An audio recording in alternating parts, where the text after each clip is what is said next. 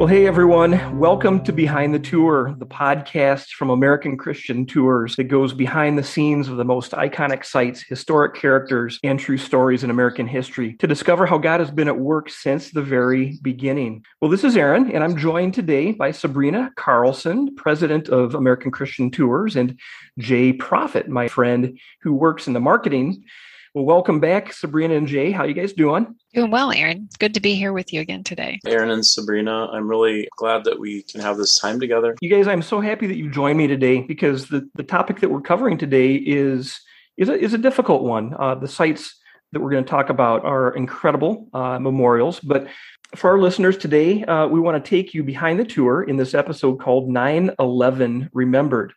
20 years later. In the midst of great tragedy can and often does come great triumph. And to encourage means to build one another up in courage. And that's going to be kind of a theme for today is thinking about uh, not only being encouraging, building people up, but thinking about what courage really means.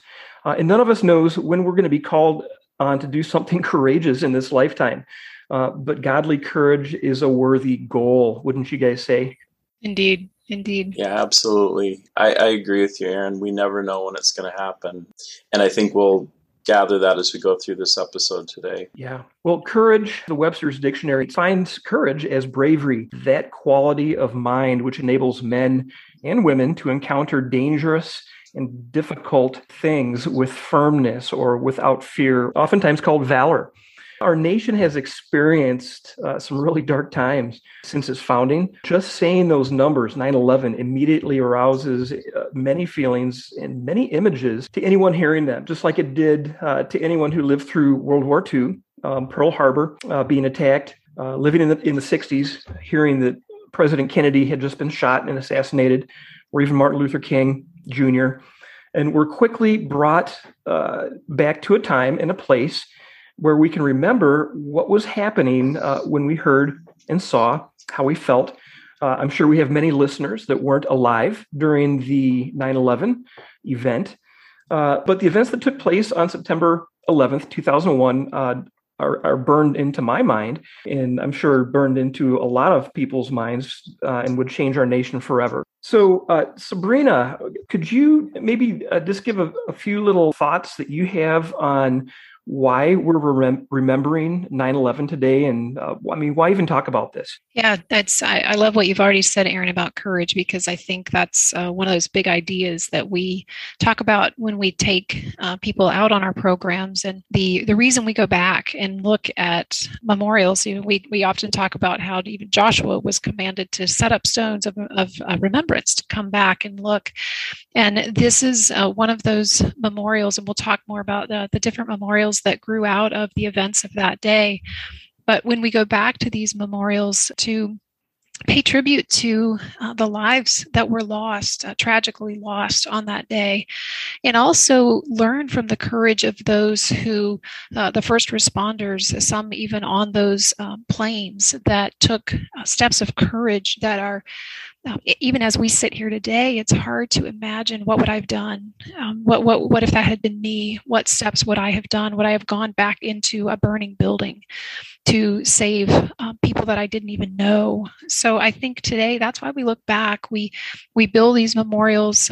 Um, even uh, one of the memorials in the dedication, you know, it, it will never replace what those of you are who are mourning loved and lost. But we pray you find some comfort among this, and and remembering that our nation will grieve with you uh, for years to come, we will not forget uh, the lives that were lost and those who gave their lives with that same courage that we're encouraging today. Yeah.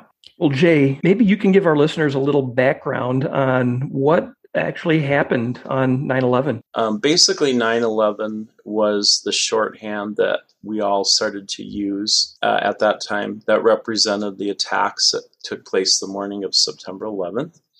And they were carried out by Islamic extremists uh, who had come into our country earlier and had trained for this. And they hijacked four commercial airplanes. They were flights that were going to be heading nonstop and they were going to use them as ways to attack what they saw as some icons in our country One of those icons would be the Trade Center towers of the World Trade Center the north and south towers, and they were both like 1,300 feet tall. And then another plane was going to head into the Pentagon, which represented our military strength. And then later, we believe the last plane was going to probably hit the Capitol building. And so the first two planes, they hit the World Trade Center towers. The first one hit the North Tower at 8:46 in the morning, and the second one hit the South Tower at 9:03 in the morning. And then the next plane that would hit would be the one that would come into the Pentagon. 9:37 in the morning is when that plane hit. Now, what a lot of people didn't know is one of the planes uh, wasn't able to take off right away. And that was Flight 93. They had a delay, so they took off. I think about 40 minutes late. But basically, those planes all hit those um, sites and they did devastation. A lot of people were killed. Aaron, would you be willing to share with our listeners the numbers of those that were killed in the 9 11 attacks? Yeah, Jay, the the attacks killed 2,977 people altogether, and 2,753 people were killed in New York City, and 184 uh, people died. They lost their lives uh, with the plane crashing into the Pentagon, and uh, 40 people were killed on Flight 93 that uh, they crashed in Pennsylvania. And Jay, I I know that uh, when we talk about this, it definitely brings up a lot in your own mind. Um, I remember I was a, a, mom of a toddler at the time, and I was still at home that morning when uh, on Central Time. So it was a little earlier there, and uh, we started getting uh, phone calls. And you were actually on tour at that time. Uh, it's, it's not a early September, it's not a, a busy time usually for acts, but you happened to be on the road that day uh, with a group of uh, high school seniors, I believe, starting out their senior year. And you were in Arlington when uh, you started getting a couple phone calls. Uh, technology was definitely very different 20 years ago, but but we could call you at that point and um, tell us a little bit about what you remember specifically from that um, it was a beautiful morning. I, I had, a, like you said, a group of seniors uh, from Redding, California. They had come in the night before. We had done some stuff in DC. And then that morning, they were scheduled to lay a wreath at the tomb of the unknown soldiers at 10. We had just gotten to the cemetery. We were walking in the gates, and my phone rang. And so I answered it, and it was my sister. And she was crying, and she was telling me about how there had been a plane that had crashed into the World Trade Center tower, and all the news channels were covering it. And while they were covering it, a second plane uh, came and hit the South Tower they right away realized that this was probably more than just an accident, which is what a lot of people thought. The first one was some sort of crazy accident. They thought that there were some other hijackers that were out there. So um, she told me that, and I hung up the phone and I kept walking with the group, and we kind of were up by the uh, getting close to the Kennedy gravesite, and I was talking to the teacher. We decided we probably better let the kids know. So we gathered the kids around and we told them and uh, we prayed right then uh, for what was happening and the people that were involved and and then I just reminded them of how Arlington was full of a lot of soldiers because we had been attacked, you know, in Pearl Harbor, and that had brought us into World War II, which was just you know really sacrificial war for our country. A lot of men lost their lives. We kept walking up towards the tomb and as we were getting close to the tomb, and if you've ever been in Arlington National Cemetery, uh, you will know this, but if you haven't, it's a very hilly place and there's a lot of trees. Um, so we were walking, you know, up and down these hills and a lot of trees. And we were getting close to where you could kind of see the tomb through the trees and all of a sudden, we heard this loud roar right in front of us. I remember distinctly one of the moms said, "Oh, they're maybe they're sending like fighter jets up to New York." And right after she said that, um, we heard the explosion, which we later found out was the plane um, hitting the Pentagon, and the ground shook. And I remember um, we literally all were on the ground. You could hear it echoing all throughout the cemetery. Right away, I said, You guys, I think something just happened down by the Pentagon because we were literally we were like a quarter of a mile away from the Pentagon. So I said, I think our best bet is to head up to the tomb because there's soldiers there. So we we started walking up to the tomb, and it was really surreal because as we approached the tomb, and we would more learn more about this later, there was a group that was finishing a wreath laying, and they were playing taps. So we're walking up towards the tomb, hearing taps, and as we turn around, we can see down at the bottom of the hill this cloud of smoke, you know, rising and fire from the Pentagon building. I, you know, I had been trying to call the office. There was just no connection because the whole system had gone down with with cell phones. So I told my group I was going to run around to the back. There's like a payphone back there by the guard shack, and I ran back there and I picked up the phone, uh, payphone, and um, I hit the I hit it and it was dead. And you know, click click, there was nothing there. And right then, a, a guard came out and he said, "You need to evacuate the cemetery." And he said the Pentagon's been attacked all of a sudden the cemetery felt like this really safe place to be. You know, there's not a lot of buildings there. I gathered the group around me again and we prayed again. And I told them, you know, we were going to try to figure out what we are going to do, but we are making our way back to the bottom where our bus was. And on the way down, and this was always a memory that I'll never forget, there was a grandma who had come along on the trip. And she was probably about 80 and she came up alongside me as we're walking down. I might I might kind of tear up on this one, but anyway, um, I remember she grabbed my hand, and as we're walking down the hill, she was like, she's like Jay, don't worry about this. She said our country's going to be fine. She said, you know, I've lived through. Yeah. World War II. I've lived through, you know, the Korean War, the Vietnam War, the Great Depression, you know, she's just like listing all these things that she had survived as an American. And she's like, we'll get through this together. And, you know, you just need to be strong and brave and stuff like that. And just having her holding my hand, it was just such a comfort going down the hill. I think that's awesome. Just having an older lady, uh, not just holding your hand, but saying, "Hey, we're going to get through exactly. this together." So that feeling of comfort was soon tested because we got down to the visitors center and we got up there and everything was locked, including the gate to the parking lot. And our bus was gone. We didn't know it, but they had moved the bus right outside. So we were able to get in the bus. And we got in the bus, and as we took off, probably like a mile or two up the road, we were. I was going to take the group up to our hotel, which was in the suburbs of Washington, and um, I got all of a sudden the phone rang, and it was our office uh, I could probably let Sabrina tell you what happened then because I wasn't involved with that, but we did head up to our hotel.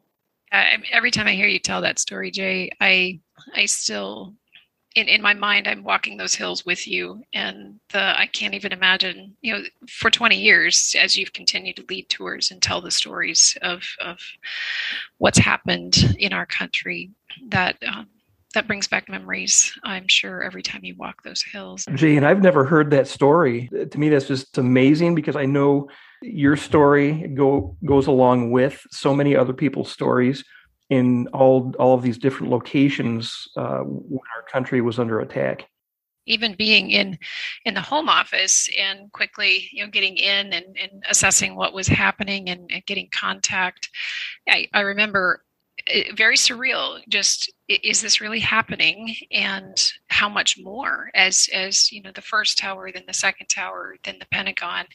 And then of course uh, flight 93 uh, was a little bit after that but it's i remember thinking at that point what else uh, what's next? And for our country. And you know certainly the group that we had in in Washington at that time was top priority. And that we could go we could talk a long time about the details of how that all worked out but uh, it was amazing to see the team in the office pull together our vendors pull together uh, just like our country did at that time. We were able to get get them um, out of that area very quickly. And I can't remember how many days later six or seven days later you were they were we were actually the we were the second group to fly out of um, right. um, Norfolk on Saturday. Um, so we were there the whole week. But what the com- the company was, you know, was just amazing. We quickly were rerouted, went up to like Amish country in Gettysburg, and uh, went to Charlottesville where Monticello is, and then ended up in uh, Williamsburg. So we were out in these smaller communities. Everyone was so happy to see us, and I wanted to just tell you when we got to Gettysburg, there was a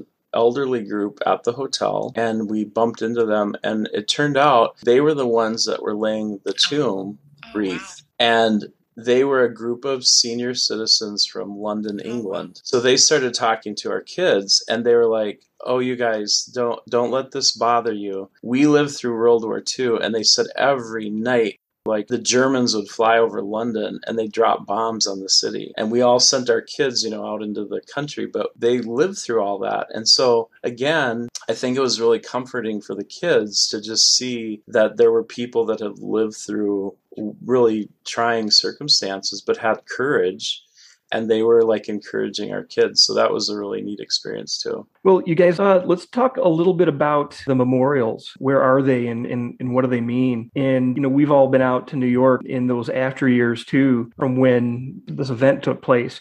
And early memorials kind of started springing up, right? Nearby uh, St. Paul's Chapel, which has kind of uh, become a, an icon, uh, didn't suffer any damage, uh, even though it was close to ground zero uh, debris. And the church became a memorial uh, as people began hanging photos of missing loved ones. And there were lots of them, a lot of people wondering where their loved ones were, if they were still alive, uh, and friends along uh, with flowers and mementos all along the fence of the cemetery. And, you know, they started serving meals, providing cleanup supplies, workers, uh, laborers, uh, people all over the world sent posters and words of encouragement.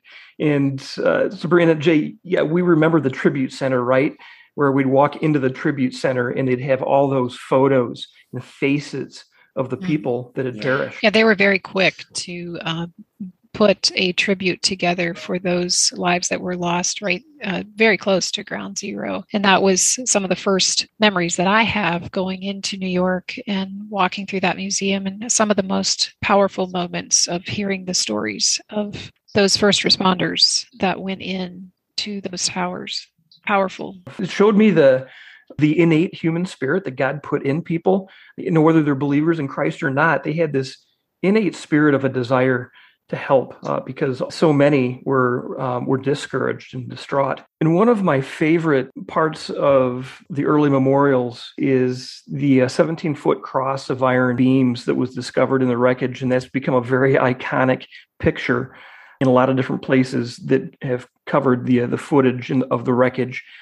And it really became a place of prayer and worship as it was mounted uh, on a concrete stand and whenever the remains of people were found. And i can't even imagine this just you know finding remains and just going through all of that. But they would they would oftentimes just they needed prayer and they would use this location the cross to come and to pray. So this is a very special place, a very special icon. Then up in New York, you know, that whole area where the towers came down, that became known as Ground Zero. And there were people from all over the country that came to volunteer there to help clean up all of the debris. And uh, it took them months and months. And I remember I the first time I went up to New York after 9/11 was in February and ground zero was still a huge you couldn't even get real close to it. It was a huge pile of debris and they were in fact while my group was there they were still finding some remains and I remember there was a funeral at St. Patrick's Cathedral where they were having a funeral for two firemen that they had found their remains in the tower. The original memorials were really organic and I think a lot of Americans all over the country even can remember driving down freeways and you'd see like on overpasses where people would hang American flags and they'd have like bouquets of flowers and the whole country was trying to find ways to, you know, pay tribute to yeah. what had happened.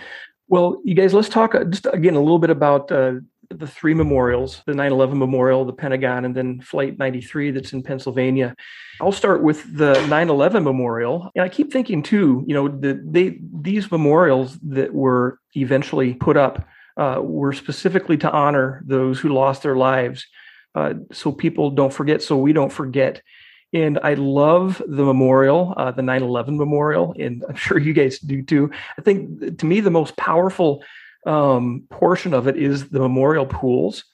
Um, because they stand, these pools are, are two pools, um, each nearly an acre in size, that sit in the footprints of the former uh, North and South Towers uh, where the Twin Towers used to be. These pools are just amazing. They contain a, a waterfall in each one. It's the largest man made waterfall in North America, descending about 30 feet into a square basin. From there, the water in each pool drops another 20 feet and disappears into a smaller central void. In I, I love the concept of the architect here because when I stand there, uh, and again, according to the architect, the pools represent it's uh, in his quote uh, an absence made visible. And uh, although the water flows into the voids, they can never be filled. And that just really gripped my heart the first time I, sat, I stood there. You know, the sound of, of the cascading water, but again, the, uh, it flows into those voids that can never be filled. Really quickly, you guys, just a couple other parts to this memorial. Uh, the names of all 2,900 plus people that were killed in the 2001 and, and 1993 terrorist attacks are inscribed on the outside. I think they're called parapets. Uh, they're inscribed up on top around the outside of these of the pools. I think just again tragedy to triumph. Uh, the new 1776 tower would start being built, and to me, that also just represented uh, lives being rebuilt. Never forgetting, you know, but we're we're we're asked to forgive seeing that tower going up over the ensuing years uh, really made me think every time I visited New York that there was progress. There was there were things that were being done. Um, you can't forget what happened, but you can move forward. So there's two other memorials. Um, Jay, you want to talk about the the Pentagon? Yeah, I will. Um, the Pentagon was built at the beginning of World War II in like 18 months because they needed this huge building for the Department of Defense. It was like the largest office building in the world.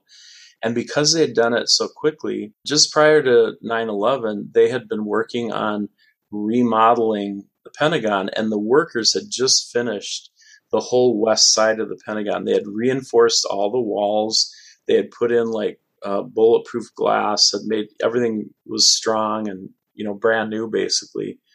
And that's when the the plane hit it and it hit right in the center of the section that they had just finished remodeling so if they hadn't remodeled it there would have been a lot more damage. But these same people who had just remodeled that side of the pentagon they came back and rebuilt that whole side. And that's the side where they put this memorial. So this memorial didn't come up until 2008 so what's really neat about this site is they made this large curved wall that went all the way around in kind of a large circle, and it was called the Age Wall. And what's interesting about that is the wall starts out only three inches high, and it goes around till it reaches the height of 71 inches. The youngest victim of the Pentagon crash was a young three year old uh, named Dana Falkenberg. She and her parents were on their way moving to, I think it was Australia, when they were killed on the plane. And then the oldest was a, a gentleman uh, named John Yamnicky, who was 71 years old. So the victims um, ranged from age 3 to 71. And what's on this memorial? It's a large a circular area, and there's 184 memorial benches. They're kind of an angled bench, and they angle out, and then at the end of the bench, there's no support. So it's kind of a cantilevered bench. Underneath the bench, there's a small pool of water and it has lights in it. Um, and when you're standing looking at the bench, the name of the per- victim's name is going to be on the end that cantilevers over that water. When you are looking at the bench and you look up and you face the western sky, that means that person was on flight 77. They were on the plane. Some of the benches angle the other way, and if you're standing at that bench, reading the name and you look up and you see the Pentagon, that shows you that that person was someone who was in the Pentagon when the plane hit it. You know, the whole memorial has this wonderful symbolism, um, mm-hmm. and as does as do the other ones. But that's this very powerful uh, in terms of uh, remembering uh, those people in their families. Another uh, interesting fact about the, the Pentagon as well is that the actual groundbreaking of that Pentagon structure was September 11th of 1941. So um, a lot of yeah, that's right. A lot of memory, exactly. a lot of uh, symbolism as you look back at that memorial, which again is the point of why we come to these memorials that we can i love it when you can learn the names when the names are there and you can learn their stories. Yeah. it's one of the things i try to encourage people to do is go learn the story. Don't don't take what we're telling you for it but go find out more and learn the stories of these names because they were real people. Yeah well, and we ha- we have one more memorial, Sabrina, uh, Flight uh, 93. Yeah, uh, Flight 93 is obviously a little bit different. Um, I think the, the mission statement of Flight 93 Memorial says it all. Um, a common field one day, a field of honor forever. And um, it, the story of Flight 93 uh, is powerful. The young men that came together, the young men and women on that flight who made a decision that um, ended up grounding that flight uh, in Shanksville, Pennsylvania. Uh, again, as we've talked about, there's a lot of thought that that uh, plane was likely headed uh, towards uh, Washington and, and, likely the Capitol building. And at the point of uh, the flight being taken over, the other flights had already crashed, and a couple phone calls were made by those air phones on the planes. And it was discovered that um, this was likely a, a, target plane. So the people on board, we highly encourage you to learn their stories.